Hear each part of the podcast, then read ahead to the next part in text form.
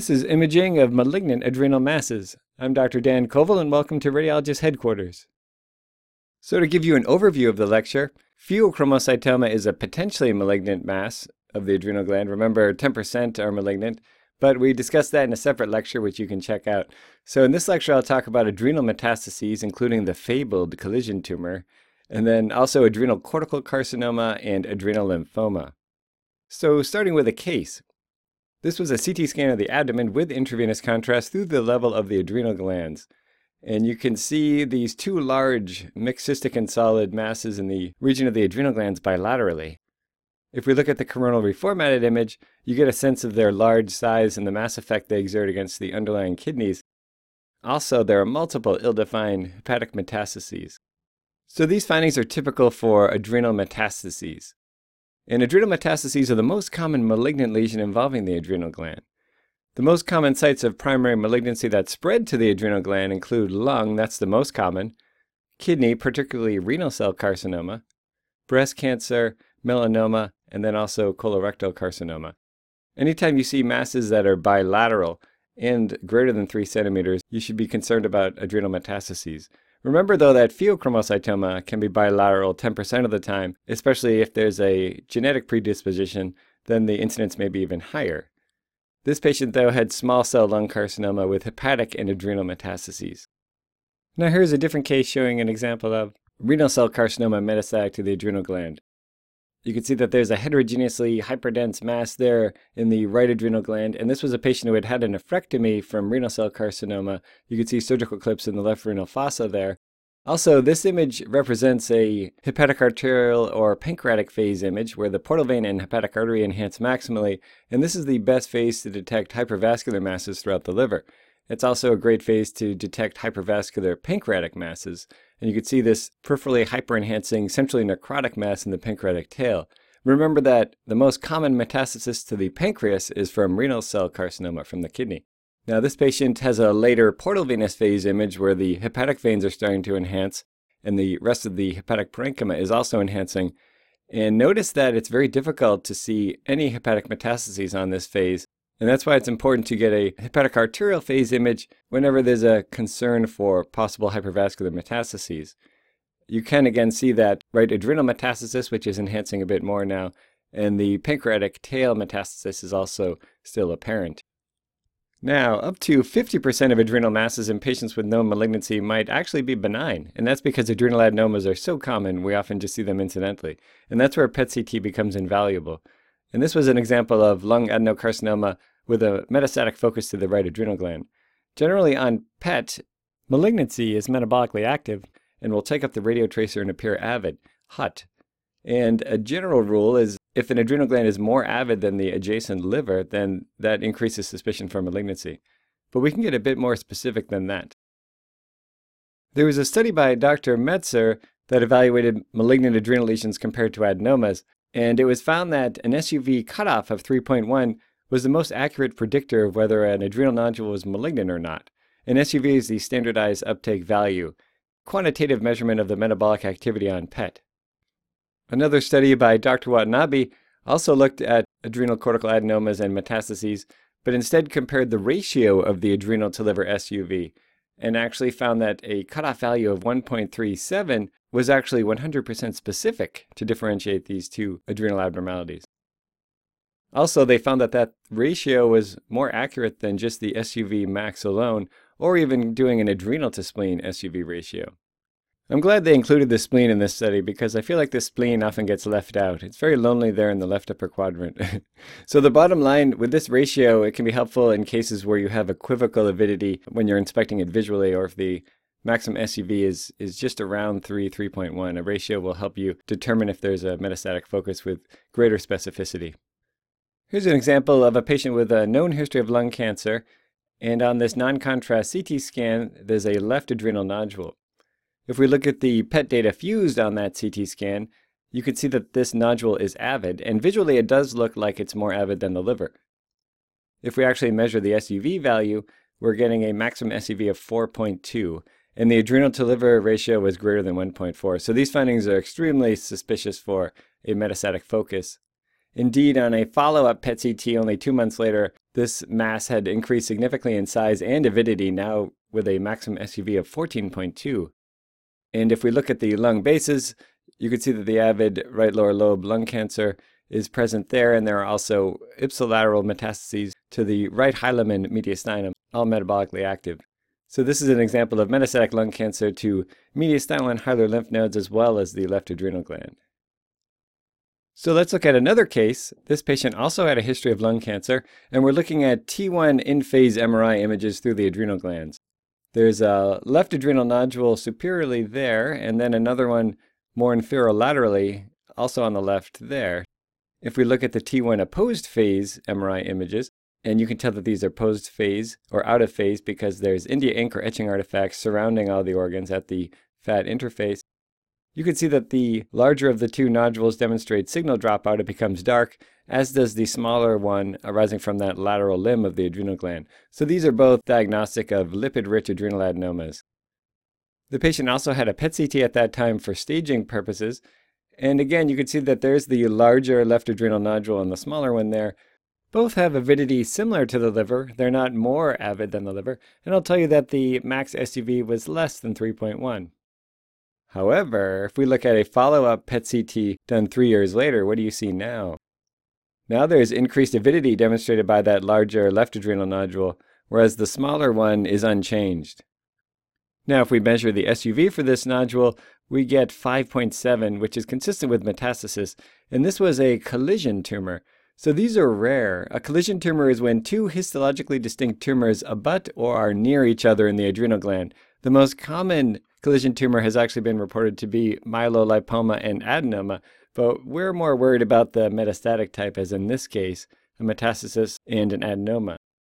And PET CT is actually the best way to characterize these masses without doing a biopsy. But there are other modalities that you can still make this diagnosis on. Like in this case, so this was a patient with a history of renal cell carcinoma, and we have in phase and opposed phase T1 weighted MRI images. And do you see anything? Yeah, there's a left adrenal nodule there on the in-phase image, and on the out-of-phase image, it completely drops out. It becomes very dark, diagnostic of a lipid-rich adrenal adenoma and benign. Now, if we jump ahead nine years later, we have these three separate MRIs all showing opposed phase T1 weighted images, and these MRIs are arranged oldest on the right-hand side and newest on the left-hand side. And what do you see there? Well, you see the adrenal adenoma has the signal dropout again, but you also have this new area of defect in the area of dropout, and it's enlarging over time. Here's that T1 opposed phase image again showing the defect within the area of signal dropout. And if we look at the post-contrast image from the same MRI, you can see that there's a rim-enhancing lesion within this adrenal gland. Also on the T1 fat-suppressed coronal post-contrast images, there are multiple solid enhancing renal masses indicating recurrent metastatic renal cell carcinoma. And this was another example of a collision tumor, this time a renal cell metastasis to a gland containing an adrenal adenoma. And two teaching points from this case renal cell carcinoma metastases can be extremely slow growing and can occur many years after the initial tumor presentation, as in this case, which was nine years after that initial MRI that I showed you. I've seen cases present as far as 20 years after the initial presentation of renal cell carcinoma, coming back with metastatic disease. Also, the T1 opposed phase images can be really helpful in identifying collision tumors by seeing this defect in an area of signal dropout. This is particularly useful if you're reading an examination done without intravenous contrast. And this same principle also works for identifying lesions within a fatty liver or osseous lesions within the spine, because both the fatty liver and the bone marrow will demonstrate signal dropout on opposed phase images, and if you suddenly see a defect in that dropout that wasn't there before, that indicates that there's probably a new lesion. All right, let's move on to a different malignant adrenal mass. So this was a 73-year-old female who presented with abdominal pain. And you can see that there's a very large left adrenal mass, heterogeneous, and with a few areas of calcifications as denoted by those green arrows.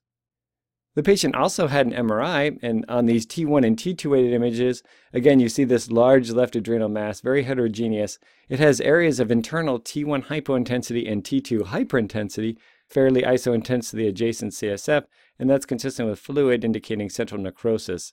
These wedge-shaped peripheral areas indicate hemorrhage, and both the areas of hemorrhage and central necrosis do not enhance on the post-contrast images here, but the surrounding bulk of the solid tumor does. And this is a T2 coronal image showing again the large size of the mass super adjacent to the left kidney and the central T2 hyperintensity iso-intense to that CSF in the spinal canal indicating necrosis. And this was an adrenal cortical carcinoma. So these are rare primary malignant neoplasms of the adrenal gland, and they have a bimodal age distribution. So they can present in the first decade of life in children and the fourth to fifth decades of life in adults, although there is some variation. And one important fact to remember about these tumors is they might be functioning, particularly in female patients, meaning they can secrete hormones. And when they do, Cushing syndrome as opposed to Conn syndrome is the most common. And unfortunately, they have an extremely poor prognosis. So, what are the features of these tumors? Well, they tend to be very large, meaning they often present greater than six centimeters in size and they often have areas of non-enhancing internal hemorrhage and necrosis, like in this case. So you can see these peripheral T1 hyperintense wedge-shaped areas within the tumor that are also T2 dark on this lowermost T2 fat suppressed image, and that indicates hemorrhage. However, though, just on these images alone, you can't really differentiate this from fat, right? Because fat will also be T2 bright and it will be dark on a T2 fat suppressed image. So what sequence would you like to see next to confirm that this is actually hemorrhage, and not fat? Right, a T1 fat suppressed image. And on this image, you can see that these wedge-shaped areas are T1 hyperintense, whereas the subcutaneous fat has been suppressed. So this is consistent with hemorrhage. And another feature of these tumors is that they can calcify in about a third. So venous invasion is common with adrenocortical carcinoma, and when there's metastatic disease, it tends to spread to lymph nodes, lung, bones, and liver. So let's look at another case. This is a large adrenocortical carcinoma on the left, very heterogeneous. You can see some areas of calcification there within the anterior aspect of the tumor. And this coronal image shows the underlying kidney being displaced by the extremely large tumor. This is much larger than six centimeters. And then what do you notice on this coronal image? It's very subtle, but there's an area of left renal vein invasion, and that was confirmed at surgery. So anytime you see an adrenal mass that's larger than six centimeters and invading into the adjacent renal vein or even inferior vena cava, that's extremely suspicious for adrenocortical carcinoma. Here's another case, different patient with a left adrenal cortical carcinoma, large and heterogeneous. And you also notice that there's this irregular pleural thickening at the right lung base. And the features of malignant pleural thickening are nodularity, uh, thickness greater than one centimeter, circumferential thickening, and pleural thickening abutting the mediastinal surface, and this has all those features, so this was consistent with pleural metastatic disease. And this coronal image just again shows the large size of that left adrenal cortical carcinoma, the right malignant pleural thickening with a pleural effusion. Here's yet another left-sided adrenal cortical carcinoma, and what do you notice on the opposed phase image? There's a small area of signal dropout, indicating the presence of microscopic or intracytoplasmic fat. And you also see signal dropout throughout the vertebral body there in the adjacent spine, which is totally normal and physiologic. So just be aware that ACC can rarely have foci of microscopic fat with signal dropout on the out of phase, uh, post phase images. But you don't want to confuse that with adrenal adenoma. This is just a small area of signal dropout. And if we look at the remaining images for this particular adrenal cortical carcinoma, it's heterogeneous and solid on the T2 fat suppressed image and it's very heterogeneously enhancing and vascular on the post-contrast image. So these findings are not consistent with adrenal adenoma, and also the large size of the mass would raise suspicion. However, even though adrenal cortical carcinoma tends to present at a large size, it has to start small at some point, and it could conceivably be confused with adrenal adenoma if caught in the early stage. So that's just something to keep in mind. All right, let's talk about the final malignant adrenal mass that we'll be discussing in this presentation. Here's a contrast-enhanced CT scan through the level of the adrenal glands, and what do you notice? There's this adreniform mass-like homogeneous thickening of the left adrenal gland. It looks like it's a bit hypoenhancing. The patient also had an MRI, and if you look at these in-phase and opposed-phase T1 weighted images, you can again see that adreniform mass, homogeneous, and it's not showing any signal dropout on the opposed phase series.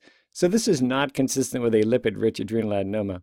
It could still be adrenal hyperplasia since that doesn't always show signal dropout, but it does look a bit too mass-like for that. Looking a little more closely at this mass-like thickening, you can see that it's relatively iso-intense on T1 weighted images relative to skeletal muscle, and on T2 it's heterogeneous and mildly hyperintense relative to skeletal muscle. Looking at the post-contrast series, it's homogeneously hypoenhancing, and this was biopsied and demonstrated to represent adrenal lymphoma. So adrenal lymphoma is rare in the primary form. It's more common to see it in the setting of diffuse disease. It often presents as round or adreniform in shape. And on CT, it's usually hypoenhancing. On MRI, it's T1 isointense, T2 hyperintense relative to skeletal muscle, like in this case, and it usually shows minimal progressive enhancement. A key feature, though, is it tends to show restricted diffusion, and that can help you differentiate this from adrenal hyperplasia. And on PET imaging, it's often hypermetabolic, which is also helpful. Now, this is a different case, more dramatic, showing bilateral large adrenal masses that are adreniform in shape, hypodense and ill-defined. And you can also see that there's lymphadenopathy in the porta hepatis peripancreatic region and some infiltration of hypodensity into that left kidney.